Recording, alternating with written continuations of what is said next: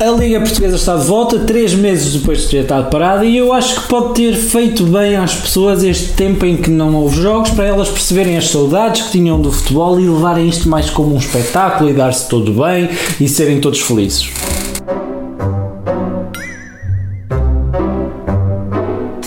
Feito o bife. Situações que são uma comédia.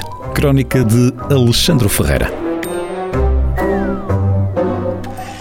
Foi um regresso ao campeonato atribulado para o Benfica. Depois do empate a zero frente ao Tondela em casa, o autocarro da equipa foi apedrejado quando regressava ao centro de estágios do Seixal. Pois é, o Porto perde no regresso do campeonato frente ao Famalicão, abrindo uma oportunidade ao Benfica de recuperar a liderança e o Benfica desperdiça essa oportunidade frente ao Tondela. Eu cá percebo que este grupo de adeptos radicais do Benfica se sinta com autoridade moral para criticar alguém que não faz bem o seu trabalho. Afinal de contas, eles são excelentes no trabalho deles, já mataram e agrediram adversários, vandalizam casas, mandam pedras a autocarros e mesmo assim não são apanhados pela polícia, quer dizer, não podemos dizer que não são bons no que fazem.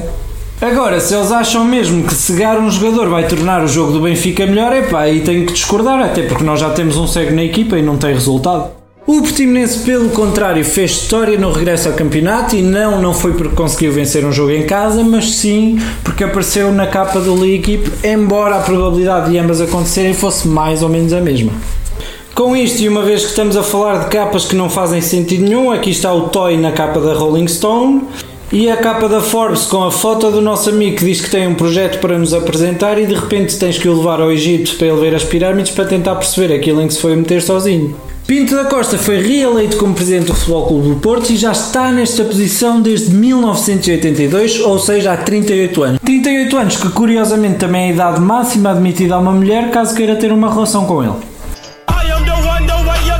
Então e o Sporting? Perguntam vocês e bem, o Sporting com a mudança de treinador e de tática ainda está a criar rotinas, portanto não conseguiu ir além de uma derrota frente ao Santa Clara.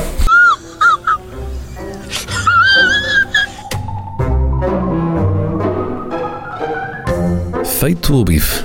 Crónica de Alexandre Ferreira.